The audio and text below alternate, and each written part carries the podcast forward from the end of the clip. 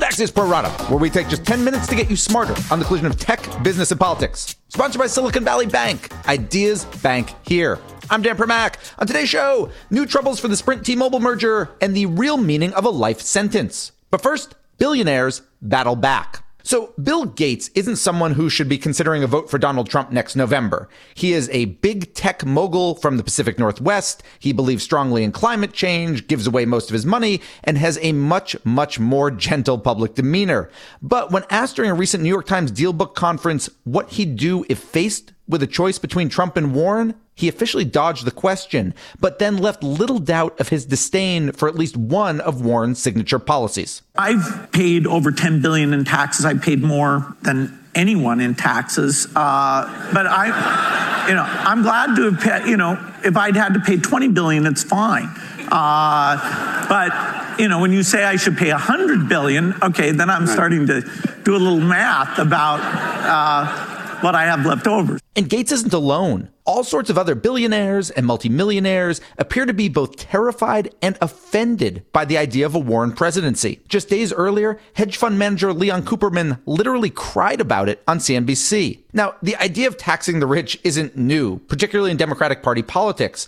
But with Warren and Bernie Sanders, it's not just a means to an end. In large part, it's the end itself, a way to rectify a fundamental inequality that they see as antithetical to American values, perverse loophole in the capitalist system. Gates said during the same interview that he doesn't figure Warren would even want to sit down with him to discuss it, to which Warren quickly replied via Twitter that she'd be up for that conversation, and that proved two things. First, Warren is smart enough to seize an opportunity, but two, not even she's immune to the power of billionaires, as it's very unlikely that a policy complaint for you or I would result in a private sit down. In 15 seconds, we'll go deeper on the politics of wealth taxes and the possibility that billionaire Mike Bloomberg could join the presidential primary field with Axios CEO Jim Vandehei. But first, this. This episode is brought to you by Silicon Valley Bank. Know everything about coding, but not so much about banking? For more than 35 years, Silicon Valley Bank has been helping high growth companies navigate through each stage of the startup journey. Stay tuned to learn more. Silicon Valley Bank. Ideas bank here.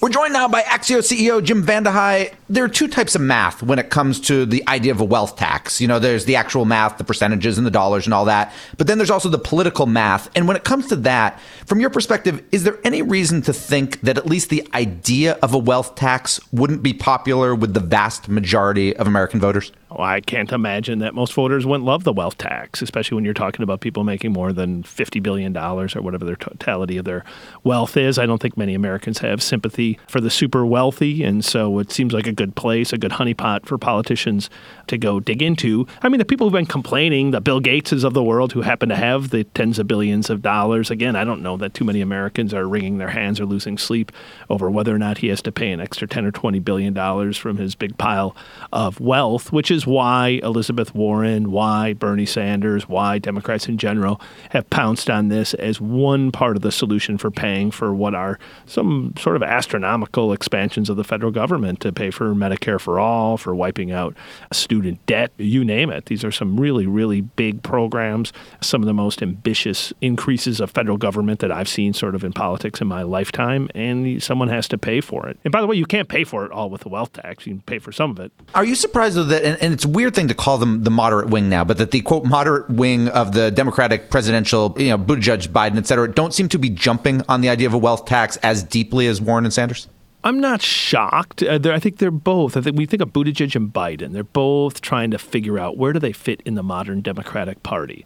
The party raced so far to the left so fast on issues like Medicare for all, open borders, wiping away student debt that they're trying to figure out what does centrism actually look like. Because Joe Biden is much more liberal version of the Joe Biden when he was vice president of the United States under Barack Obama. He's just not as to the left as a, a Bernie Sanders or an Elizabeth Warren. So I think they're trying to figure out like what is a uh, sort of a, a, palatable set of tax increases. They too would have to raise taxes on the wealthy in different forms, maybe not the wealth tax, but through income tax or changing the capital gain structure. They need to raise revenue to pay for a lot of the programs that they too want to pay for. And so it's a relatively new idea in terms of being popularized in a, an election framework. And so I wouldn't be surprised if at some point they embrace it. You're not a lawyer. I'm not a lawyer. But, but I, I've read a lot of folks suggest that Warren, for example, were to become president. She was was to try to get the idea of a wealth tax passed, even if she could get it through Congress and sign it, that it wouldn't necessarily be legal, that we can be taxed on income and other things, but to be taxed purely on what's in a bank account could be legally tricky.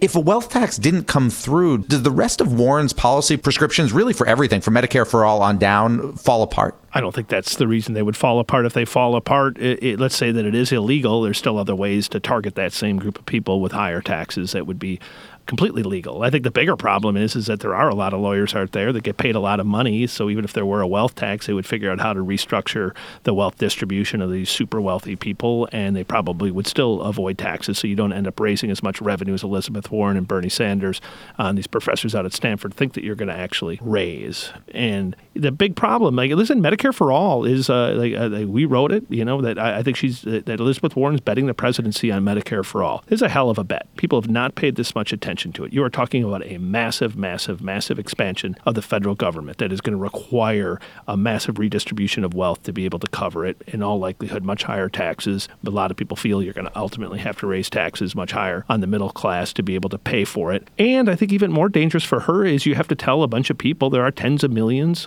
if not more than 100 million people who have private health insurance that they like. And you're going to say, you can't have that. You're forced onto Medicare for all. And hey, trust me, the federal government's going to do a better job than your private company the federal government, who you don't maybe trust to do a lot in your life, they're going to actually make sure that you have superior health care, superior doctors, superior service at a better price. And I just think a lot of people are going to say that doesn't pass the smell test. That does not seem to be their experience when dealing with the federal government. Let's move and keep with billionaires, but move to a specific one, which is Michael Bloomberg. Reports last night that he is at least considering testing the waters, so call it a trial balloon, I guess, to get into the Democratic primary, maybe as a reflection of believing that Biden isn't strong enough and he really, really, really dislikes the idea of a Warren or Sanders candidacy.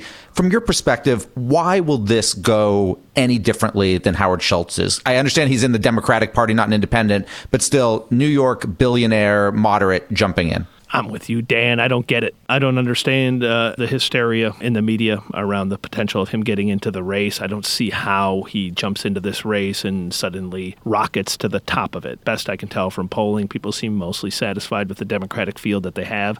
And when I look at the modern Democratic Party, I don't look at a group of people who are pining for an old rich white guy from New York who really isn't all that charismatic to come save the Democratic Party. I think they're looking for something closer to a Buttigieg or something closer to an Elizabeth Warren. I don't see the opening. I know Bloomberg's talked to a lot of people. He's done a lot of polling. Even the polling that he's done privately shows that he's not going to enter this race with a big chunk of the Democratic Party behind him. I know that that polling shows that he needs to knock Joe Biden out almost instantly for him to have any chance, any lane to win the nomination. Joe Joe Biden's not going anywhere. He's not going to get out of the race because Michael Bloomberg is.